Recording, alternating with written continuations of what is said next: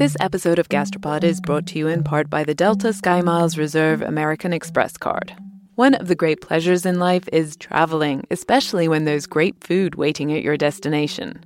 When months of planning, preparation, and exploration all culminate into one perfect bite, there's nothing better. For those who want to taste the world, go with the Delta SkyMiles Reserve American Express card, made for people who are in search of their next food adventure. If you travel, you know. Visit go.amex slash you know reserve to learn more. Hi, I'm Johanna Ferreira, content director of Pop Sugar Juntos. Juntos is all about celebrating Latina culture, pride, our many intersectional identities, and joy.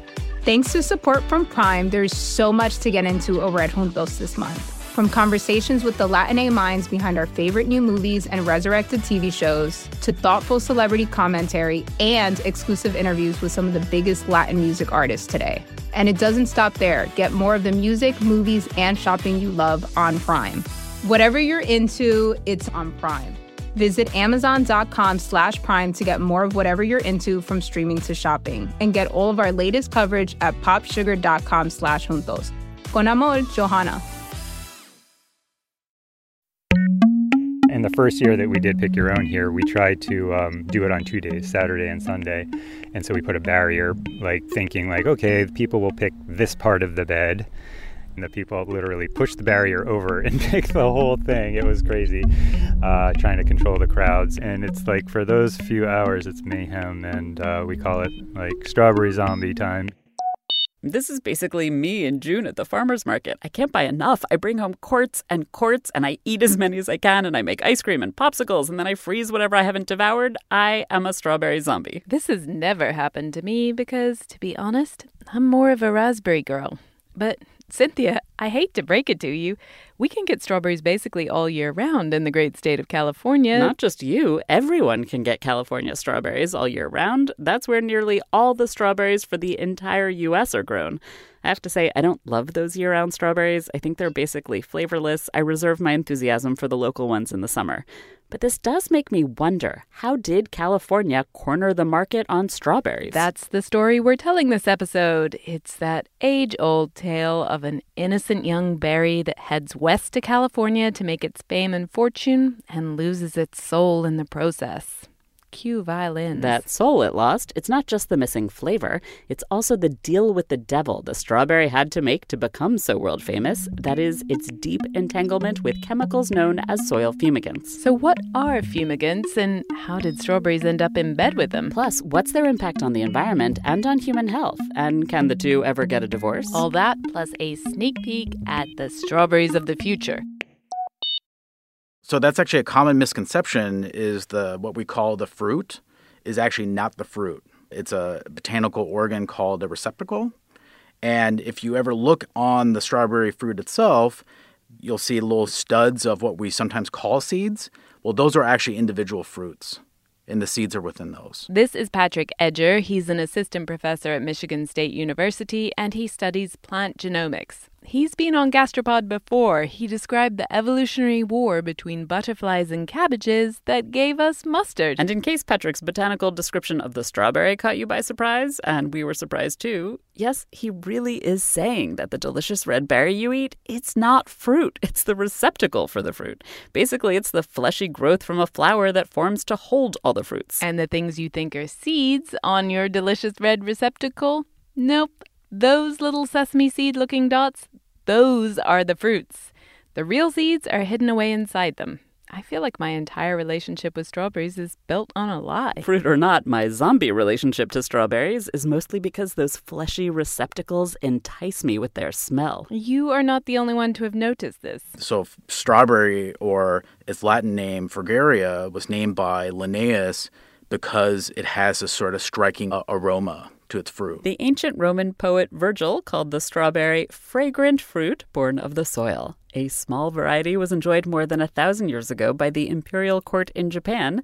Indigenous communities in what's now Chile cultivated them for millennia before the Spanish conquest. So many strawberries, so many flavors. There's one that I particularly like that tastes like a, almost like a little pineapple. It's wonderful. It's actually yellow in coloration It's very tropical tasting, very small. The the fruit's maybe the size of a pinky nail.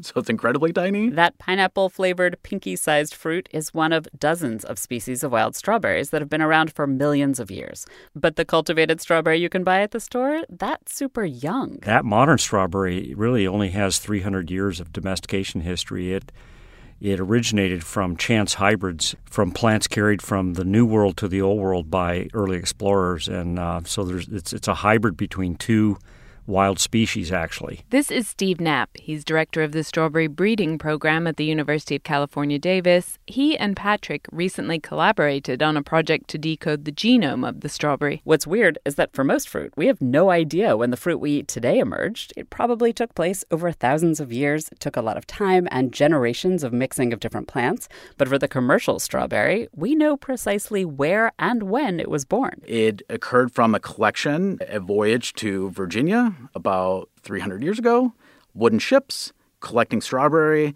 uh, of one of the progenitor species called Fragaria virginiana was brought back to France. And then later there was a subsequent expedition where they collected the other species, Fragaria chiloensis, from Chile and then brought it back to France as well. And then in a known greenhouse in Versailles, they accidentally hybridized, and then all of a sudden they saw this massive strawberry emerge, and that really transformed the strawberry industry and what strawberry people eat. All of a sudden, bingo, big conical red berries rather than tiny little round ones. The new berries were hardier too, which was a big deal, and they still tasted amazing. British writer Samuel Butler was sufficiently moved to write, Doubtless God could have made a better berry, but doubtless God never did. Samuel, you and I have something in common. And Samuel Butler could have enjoyed those heavenly berries for longer than in the past. Because the wild strawberries he'd have eaten otherwise, they were the very definition of ephemeral. They also have this quality that's referred to as they, they melt. And so if you pick a wild strawberry, they will like melt in your hand you can see them melting. These larger, less melty strawberries' first home was in the northwest corner of France. The growers there supplied the markets of Paris and London. The farms were near the coast, and the region had a lovely marine environment with mild temperatures year round. Sounds like the gorgeous coast of the gorgeous state that I am lucky enough to live in. California. California is really blessed with this wonderful Mediterranean and subtropical climate mix. And so that coastal belt, we also have good alluvial plains and flat areas where, you know, flowers and strawberries and lots of other crops thrive. We just have this ideal mix of temperature, the ocean cooling effect, and arable land. Wild strawberries might have been adapted to all sorts of environments, but this new breed of strawberry, it had finally found the perfect home. California had everything the strawberry could desire. So the reason that California has become such an important place in the strawberry industry is it has these two kind of natural advantages. Julie Guthman is a sociologist at UC Santa Cruz, and she's the author of the new book, Wilted. Strawberries like sandy soils and they like temperate temperatures. And so um, most of the strawberries grown in California are grown very close to the coast, within three miles. People who experience summer on the Pacific coast know that summer, like today, it starts foggy in the morning and warms to a nice 70 or so in the afternoon. So it's never very hot. And so it's for the strawberry, it's like an eternal spring and many other regions just don't have those natural advantages. Blessed with these natural advantages, the California strawberry industry gets going. By the early 1900s, it's already starting to be a serious business, although growers are still mostly only selling to the San Francisco market. And when they first grew strawberries in California experimentally, they'd often grow them in between um, rows of apple trees. Strawberry farming then was still fairly small scale. The strawberries were mixed in with other crops on the farm, and you could only get them a few weeks a year. They were a treat. So we've met the hero of our story, the California strawberry. But now we have to meet the villain. Its name is wilt. So, wilt refers to um, a problem of soil disease that comes from soil borne fungi that get into the plant's tissues and clog them up and disable the plant from being able to uptake water and nutrients and causes them to wilt. Julie's book Wilted is, yes, largely about the meeting of heroic strawberries and the villainous wilt. The fungi is technically known as Verticillium dahliae, and it's bad for a strawberry plant. It may still produce strawberries, but it may not produce any. Often the wilt doesn't happen till late in the season, and so growers might get strawberries at the beginning of the season and then they'll see the wilt and they'll get a a less of a harvest. Now, it's not like wilt saves up all its evil powers to attack the strawberry. This is not personal. It affects many, many plants tomatoes and potatoes and cotton and lettuce, probably many, many others. I think there's maybe over 150 plants are host to the pathogen. So wilt can kill a lot of crops, but it doesn't sound too smart to kill off the plants you colonize. It's a bad evolutionary strategy for sure for a fungi to kill its host. And so in most settings, something like verticillium is more of a parasite on its host. But in the strawberry situation, it does make sense for wilt to kill its host because the farmer's just going to come along and plant another strawberry plant in the exact same spot next season there's no penalty for killing your host. And so by the 1920s, when the strawberry industry in California had started to grow, they also started seeing problems. Fields of strawberries would just all die. Farmers had no idea how to fight the wilt. They did all sorts of things that didn't help. For instance, they used to leave strawberries in the ground for a very long time because strawberries will continue to produce. So if you don't rotate those strawberries elsewhere, the, the fungi will persist in the soil and reappear every year. And then on top of that, the farmers watered more heavily to try to revive their wilting plants. But verticillium actually loves damp soil, so that made it worse too. So maybe the strawberry's not going to make it big out west after all? But wait, World War I to the rescue. Specifically, tear gas. And chloropicrin was tear gas. Um, it was used to gas soldiers in, in World War One when people are exposed to chloropicrin, their eyes tear and they want to vomit. And so what would happen is enemy troops would spray chloropicrin and soldiers would pull off their, their gas mask to vomit and they'd be exposed to the full array of lethal chemicals. And then they died. Lovely. But so did all the insects. Some bright spark noticed that, yes, chloropicrin caused crying and vomiting, but also there was a noticeable shortage of bugs in the areas where it was used. After the war, there was a lot of chloropicrin left over. So an entomologist started testing it on soil and found that, yes, it worked to kill bugs, but it also killed crop seeds. So he recommended waiting after using it before before planting. Now, chloropicrin was super toxic, it smelled bad, and it made people really nauseous when they used it.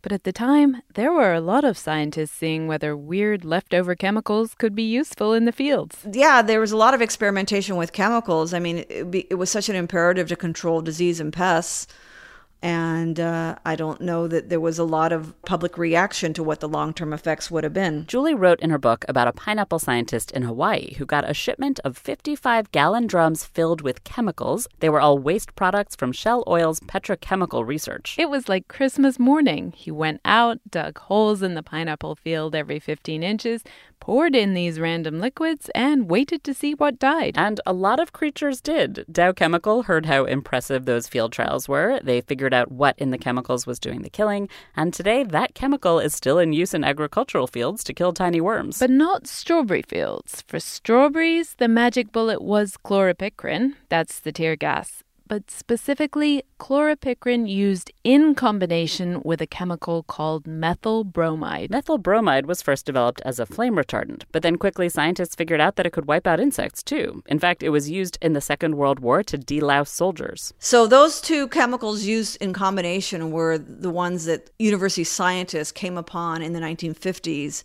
Together, they worked really well to control verticillium wilt. Like the pineapple scientist, California strawberry farmers injected this combination into their soil.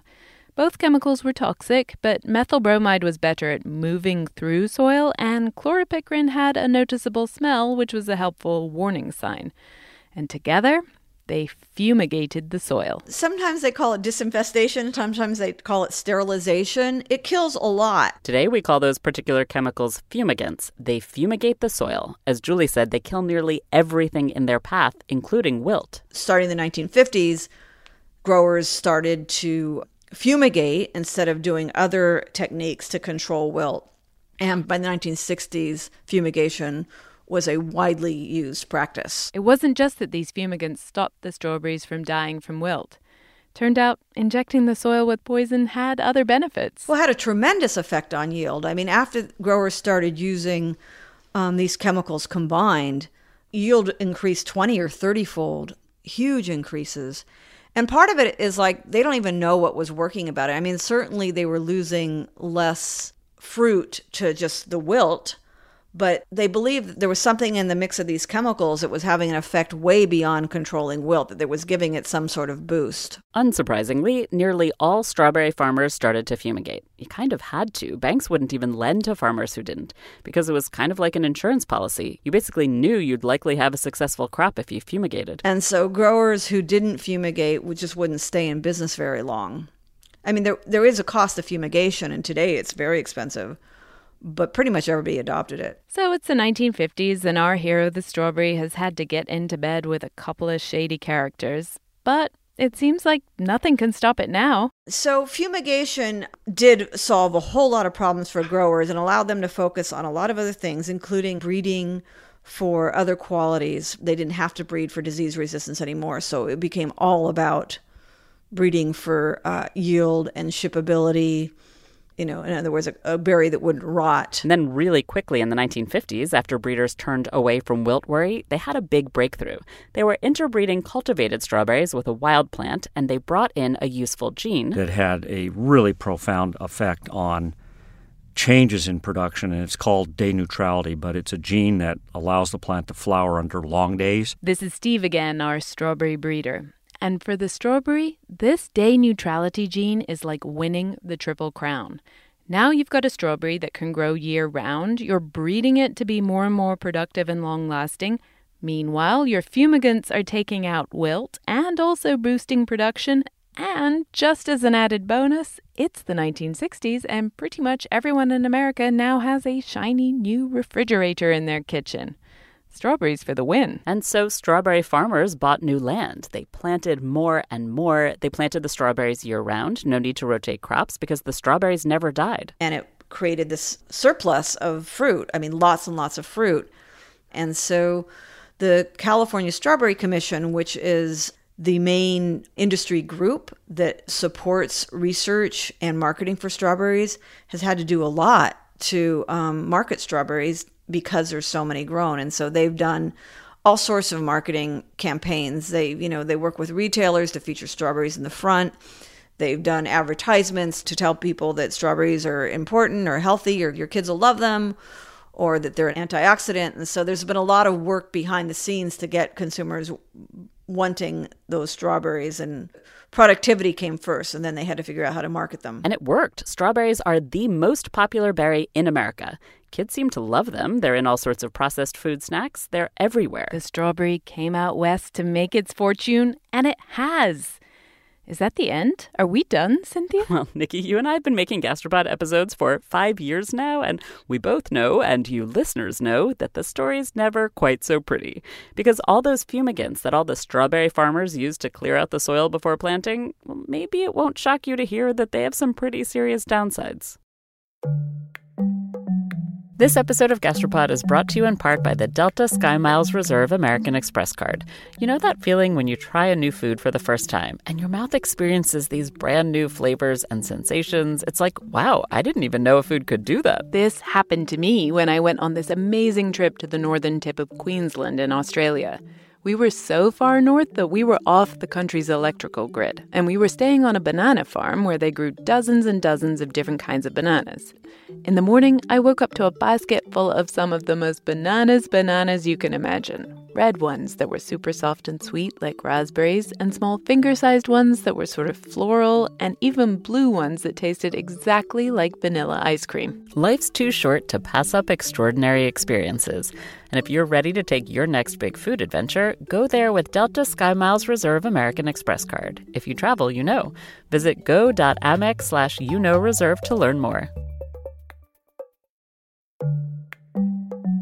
This episode of Gastropod is brought to you in part by the Delta Sky Miles Reserve American Express card. If you're listening to our show, then you already know how vital good food is to the human experience trying something new can be a truly transcendent experience. Years ago, I visited northern Thailand with a friend. We ate such amazing local food there. So when the hotel where we were staying offered, quote, Western breakfast, or what they called Thai breakfast, I thought, sure, Thai breakfast. Basically, it was greens with a kind of savory fish sauce. I loved it, and it changed my life. It made me rethink what I'd prefer to be eating for breakfast. I've eaten a vegetable forward breakfast nearly every day since then, and every morning I'm reminded of the incredible experience experiences I had in Thailand. For those who want to taste the world, go with the Delta Sky Miles Reserve American Express card, made for people who are in search of their next food adventure. If you travel, you know.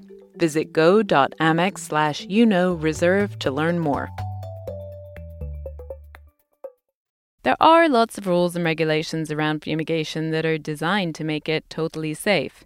For starters, it's not like these chemicals are just sprayed on the field. It's a below ground treatment, and growers are no longer allowed to do it themselves. They hire out companies. There's one company that does about 95% of the fumigation in California.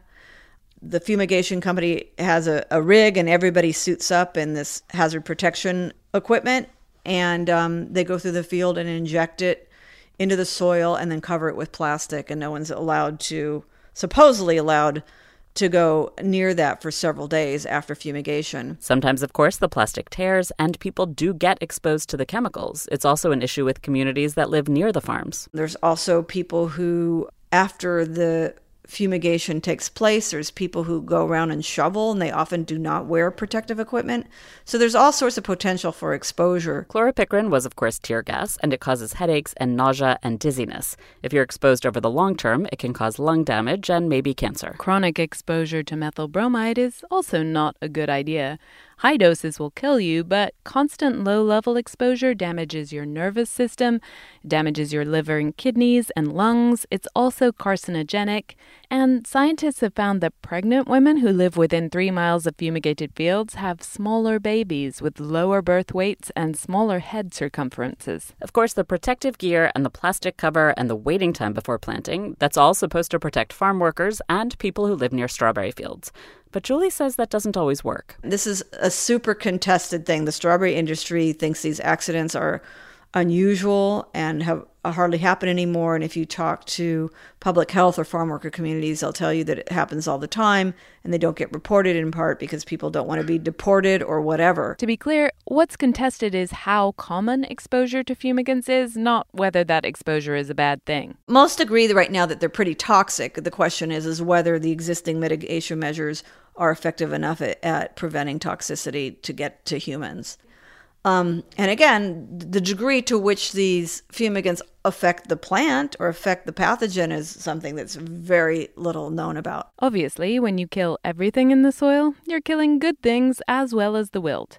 And Julie says that may well have led to the emergence of new strawberry diseases. Fumigation pretty much controlled verticillium wilt, but in the past 15 or so years, there's been new pathogens that have emerged in the strawberry fields.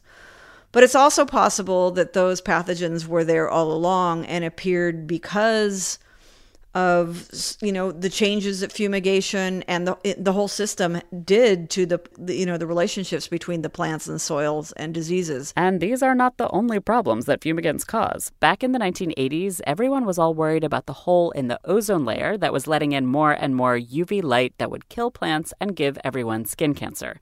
If you were around then, you might have thought your fridge and your aerosol hairspray were the biggest culprits, which they were, but strawberries were to blame too. Specifically methyl bromide and so its use was phased out as part of the Montreal Protocol that was signed in 1987. At the time, there were other industries that also used methyl bromide, but they all had to figure out alternatives. They were given until 2005 to stop using it. And the strawberry industry kept on lo- lobbying the US government to extend that deadline, and they got what are called critical use exemptions.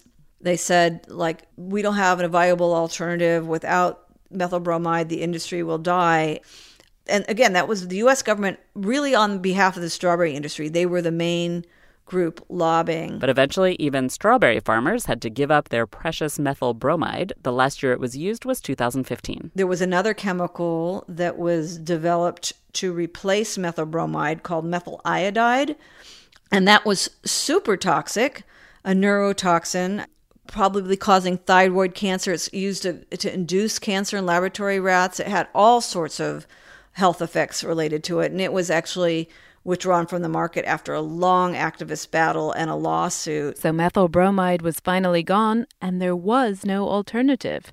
The strawberry industry predicted doom, gloom, and disaster. They said production would fall off a cliff. But it didn't. Honestly, it's mostly because strawberry farmers still use fumigants. They just use chloropicrin without its partner methyl bromide. It doesn't spread in the soil quite as easily, but it still works. Basically, strawberry growers are hooked. They can't grow on the same plot of land year after year without a fumigant, which means they can't grow in California without a fumigant. I mean, the cost of strawberry of growing an acre of strawberries these days is at least seventy thousand. It's probably more because labor costs have gotten really high for growers. And so to make a profit, that means they're making more than $70,000 an acre, which is extraordinary compared to like something like rice, which might be like $1,500 an acre per year.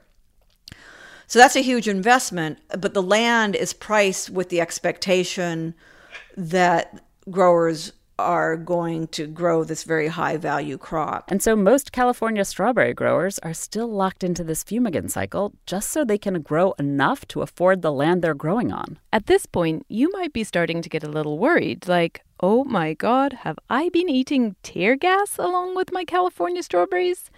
But researchers have tested and they found that residues from fumigants don't show up on the final fruit. So you're not exposed to fumigants, just the farm workers and communities. Which is definitely already a reason to buy organic, and there are plenty of other residues on conventionally grown strawberries. The Environmental Working Group lists the strawberry at number one of the dirty dozen pesticide laden foods. Strawberries use all sorts of inputs. Um, fumigation is just one of them. They're one of the most chemical intensive fruits or vegetables that are grown. They use all sorts of um, antifungals. They use miticides because one they have problems with spider mites. They use all sorts of inputs. In response to being named and shamed over the past few years, the organic strawberry industry has grown. Even big industry leaders like Driscoll's are converting more of their production to organic and not using fumigants in those fields. Frankly, though, I think even those organic Driscolls are pretty bland since they've been bred to be stored and shipped long distances. As you all now know, I buy my strawberries in the summer from local farms that grow incredibly delicious, super aromatic strawberries.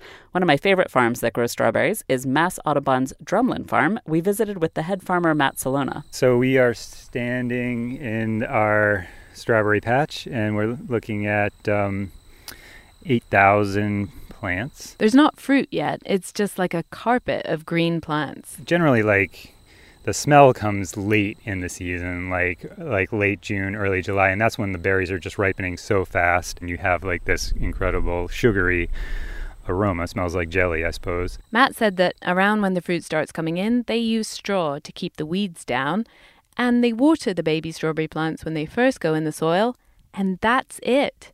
No sprays, no more irrigation, no nothing. We like to say like, hey, we we think the organic standard is kind of like a minimum standard and for us sort of unacceptably low like we want to be known for doing things beyond what's required by the organic standard. And matt said they have no problems with strawberry diseases no issues with wilt and lots of happy customers. But those baby strawberries matt gets them from a nursery and that's a whole different scene. Matt was shocked to hear about conditions in the nursery and so was plant geneticist patrick edger and we were too. Vacations can be tricky. You already know how to book flights and hotels, but now the only thing you're missing is, you know, the actual travel experience. Because is it really a vacation if you're just sitting around like you would at home? You need a tool to get the most out of your time away. That's where Viator steps in. You can book guided tours, activities, excursions, and more in one place to make your trip truly unforgettable. Viator has over 300,000 travel experiences to choose from. Everything from simple tours to extreme adventures and all the niche, interesting stuff in between. So you can plan something that everyone you're traveling with will enjoy. Real traveler reviews give the inside scoop from people who already been on the experiences you're considering, so you can plan with confidence. Free cancellation helps you plan for the unexpected And 24 7 customer support means you can travel worry free. Download the Viator app now and use code Viator10 for 10% off your first booking in the app. Find travel experiences for you. Do more with Viator. Embracing nature is more than just going for a walk now and then, it's reconnecting with the elements. It's harnessing the power of natural ingredients. It's putting the earth first. For over 50 years, Nature's Sunshine has been sharing the healing power of nature as they work towards a healthier planet. Their manufacturing facility is 100% powered by sunlight, and they divert 95% of waste away from landfills. If you're looking for a sustainably made herbal supplement, you might want to check out Nature Sunshine and their new Power line. Power Beets are a superfood performance booster that can help enhance both performance and blood flow. And Power Meal is a satisfying protein packed superfood shake that comes in sustainable packaging made with nearly 40% post consumer recycled plastics. Now that's something you can feel good about. This Earth Month, you can enjoy 25% off your first order with code NSP. Just go to naturesunshine.com. That's naturesunshine.com and use code NSP for 25% off your first order. Here's the thing strawberries aren't grown from seed, there's just too much natural variation. They're cloned from runners, just pieces of the strawberry vine. And these runners are grown into baby plants at special strawberry nurseries. And those nurseries need totally clean stock for farmers in the US and even in other countries.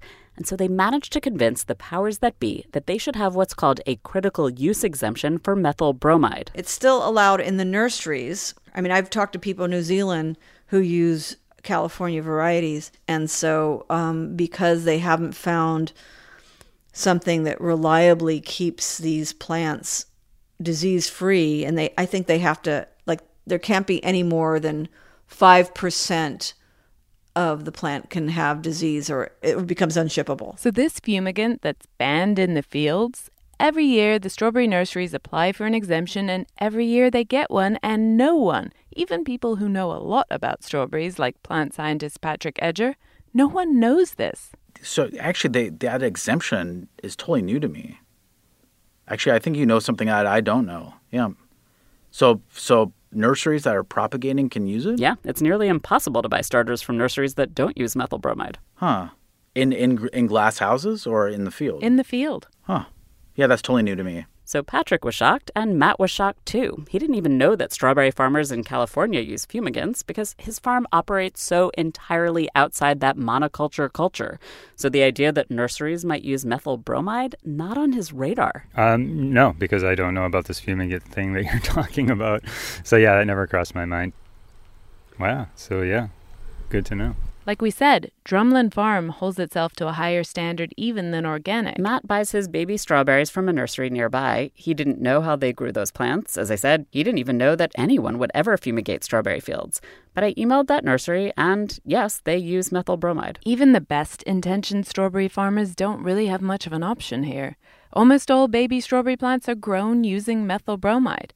In New England, according to industry sources, there are no commercial nurseries growing baby strawberries without fumigants. It's like this dirty secret. But there are solutions that could wean the strawberry industry off fumigants strawberry farmers who use chloropicrin, and strawberry nurseries who are using methyl bromide too. In an ideal world, the strawberry industry would quit fumigants, right? Could I be uncourageous?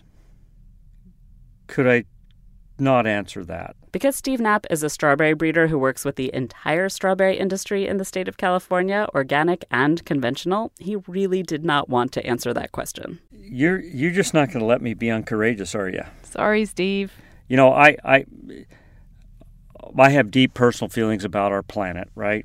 And there are things I would like to see happen, but I really I also understand the challenges that people have to produce food. And you know, I but I I'd rather not go on the record about what people are doing in the industry and, and chemical use. It's um, you know my my view is my hopefully my contribution to the world here will be to make that less necessary. Conventional strawberry growers love fumigants, so Steve's caution is completely understandable. Patrick was the same way. But for farm workers' sake and for the environment, and honestly, maybe for the future of the strawberry itself, the industry needs to wean itself off them. And there are some ways it could start doing that. One method that works is is very agroecological, like where you rotate strawberries with other crops or with compost and or with um, mustard seed or broccoli. Broccoli is, has mild fumigation properties.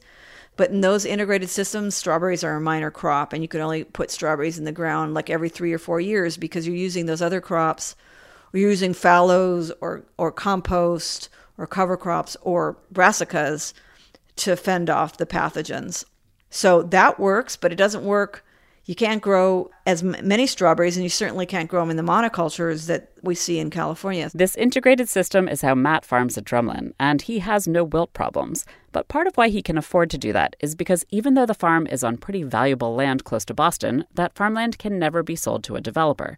But strawberry farmland in California is incredibly valuable coastal property, and strawberries bring in a lot more money than broccoli does. In Europe, most strawberries are grown without fumigants, but also without soil. In Europe, they grow a lot of them in greenhouses. And that's certainly one of the directions that the strawberry industry is experimenting with. If not full greenhouses, then what they're calling field level hydroponics, where they are growing strawberries in trays filled with soilless substrate. So rather than using soil, which is, is the medium of the disease, they use coconut coir or peat moss. Of course, in Europe, these Dutch greenhouse grown varieties are also infamous for tasting of precisely nothing. Plus, California growers aren't interested in soil free greenhouses. It's super expensive. It's a lot of infrastructure to, to use waist high trays.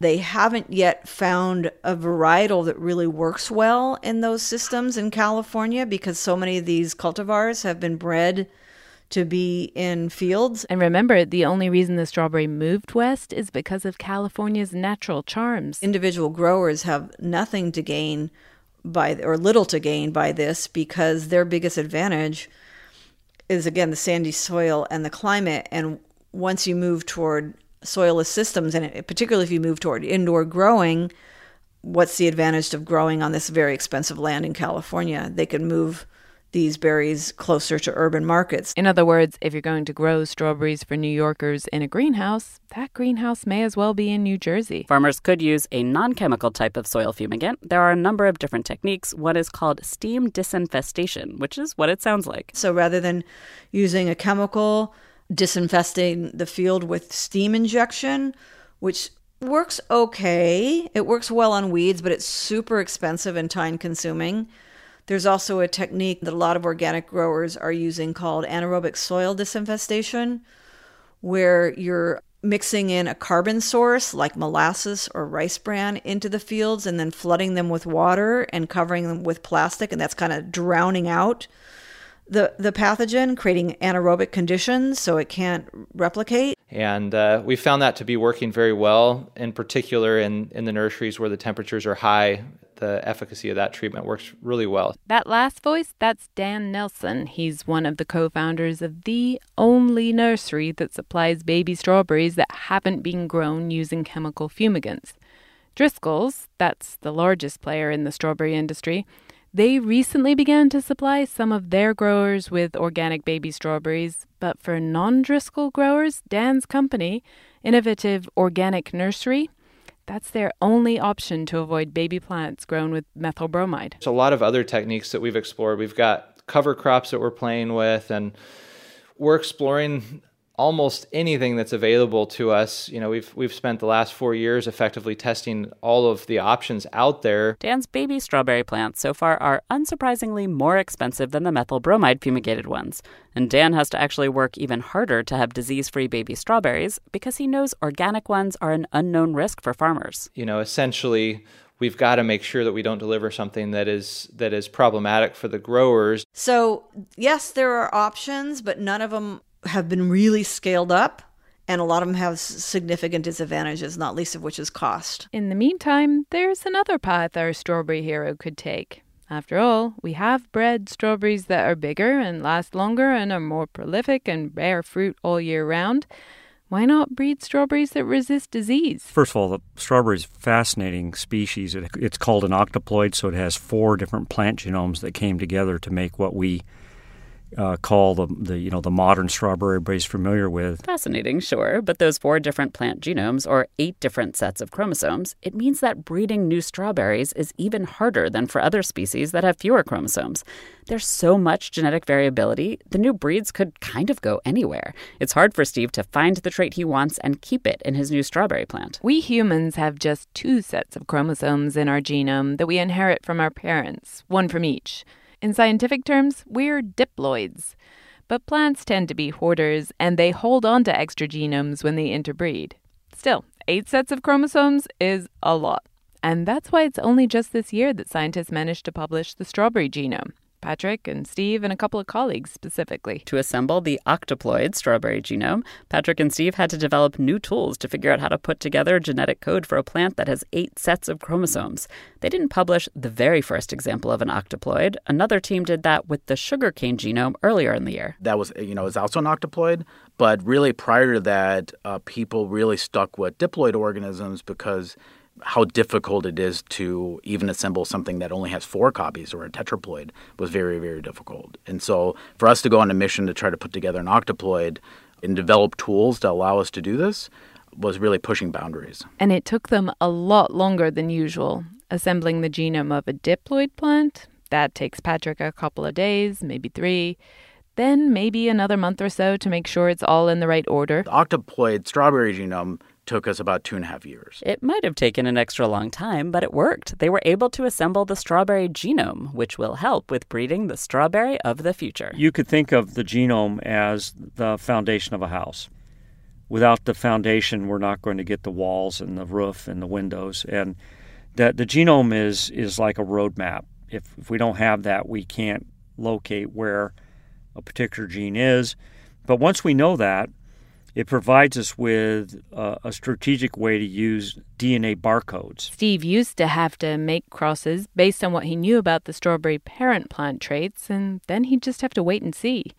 Now, using the genome he and Patrick assembled, he can predict which crosses will give him the qualities he's looking for and then test the baby plants right away to see if he's right. And this is a really big deal to a really big business. For breeding programs, strawberry is a high dollar crop to the US. It's worth about between somewhere between 3 to 4 billion dollars every year. And there weren't really any tools available to guide breeding programs to make strawberry bigger or better or more aromatic or higher disease resistance. So there were really no tools available as there are for soybean and, and corn and, and, and so on. But now that they have this tool, Patrick and Steve can use this information to breed new varieties that meet what growers need today. And now that fumigants are being phased out, growers want plants that are resistant to diseases. Yeah, oh, yeah. We, we found uh, hundreds of genes that are key candidates for uh, disease resistance against a number of really important pathogens. But you can imagine if you put the Venn diagram of all of, to, all of it together, you know, it'd be high yield, complete resistance to all pathogens, wonderful flavor every month of the year, you know, and so of course, those are the ideals we're shooting for. But in strawberry plants, as in life, turns out you probably can't have it all. Of course, the the plants don't have infinite amount of resources. Some metabolic resources are now going to have to be devoted to defending themselves against some pathogens. And so they're, they're 100% going to be a trade off between yield, uh, fruit quality, and disease resistance that people didn't have to worry about before. It takes energy, metabolic resources, as Patrick says, for the strawberry to defend itself. And that metabolic resource has to be diverted away from something else, like maybe growing bigger. Maybe there's a slight decrease in the fruit size, but the aroma and the taste is going to be improved. But ultimately, that, that I think will then have to be decided by consumers. But personally, as a consumer myself, I would uh, be okay with a fruit that's maybe 5% smaller if it's more aromatic. Or if it doesn't require treatment with toxic chemicals. Yeah, me too. Patrick has gone on to sequence the genomes of a bunch of wild strawberries. He's found disease resistant genes in them that have been lost from the commercial variety we all eat. It's going to take us maybe a few years to be able to stack all that resistance to create new cultivars, but I'm confident that it could be done without sort of fumigants. Patrick's not just interested in resistance. He thinks that growers could breed a variety of strawberries, kind of like how you can buy apples that taste pretty dramatically different from one another. Some are good for pies, some are good to snack on, some are better for applesauce. And of course, it'd be nice, yeah, to have some some diversity. We can have really a spectrum of different strawberries with different attributes. Some that maybe pair nicer in salads or some that may pair nicer in, in cakes and so on, uh, or plainly, right? So I certainly envision a future where, where that's possible. Of course, you're not going to see all these new strawberries in the store next summer. Even with the genome, it still takes years to breed a winner and then grow up enough plants to introduce a new variety. But Steve and Patrick are definitely enjoying this next step in the strawberries journey. So the greenhouses, and particularly uh, growth chambers, these are highly climate controlled places where we grow strawberries. They're sealed from the environment, right?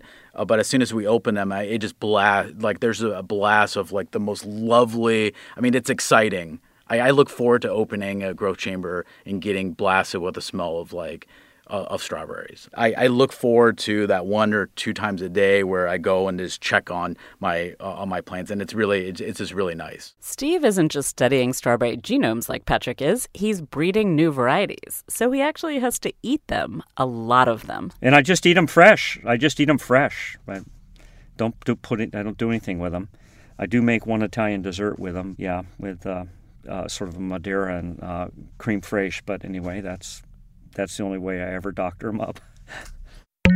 If you haven't started drooling yet, I don't know what's wrong with you. Even I am, and like I said, I'm really more of a raspberry girl but I'm going to try Steve's recipe, and you can too. He shared it with us, so it's on our website at gastropod.com. You might be wondering where this whole story leaves you in terms of eating strawberries. I totally love them, and I do think you should enjoy your strawberries.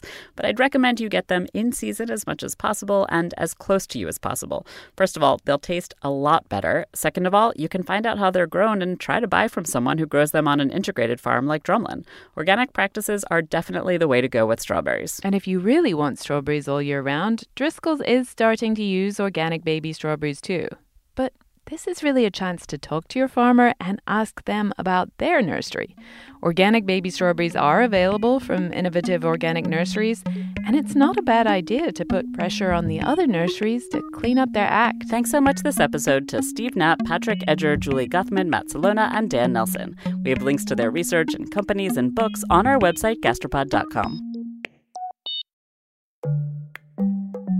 This episode of Gastropod is brought to you in part by the Delta Sky Miles Reserve American Express card. You, dear listener, already know about the transformative power of food. You're probably thinking about food right now, aren't you? Look, we get it. Sometimes a craving is more than a craving. It's a calling that you have to indulge, even if it takes you thousands of miles to get there. For those who want to taste the world, go with the Delta Sky Miles Reserve American Express card, made for people who are in search of their next food adventure. If you travel, you know. Visit go.amex slash you know reserve to learn more. Celebrate Earth Month this April by harnessing the power of Mother Nature with Nature's Sunshine's new power line. From power greens with over 200 plant based nutrients to support gut health and foundational nutrition, to power beets that can improve performance and blood flow. Not to mention Power Meal, which delivers plant based calories from whole foods to help keep you both energized and feeling satisfied throughout the day. This Earth Month, you can enjoy 25% off your first order with code NSP. Just go to naturesunshine.com. That's naturesunshine.com and use code NSP for 25% off your first order.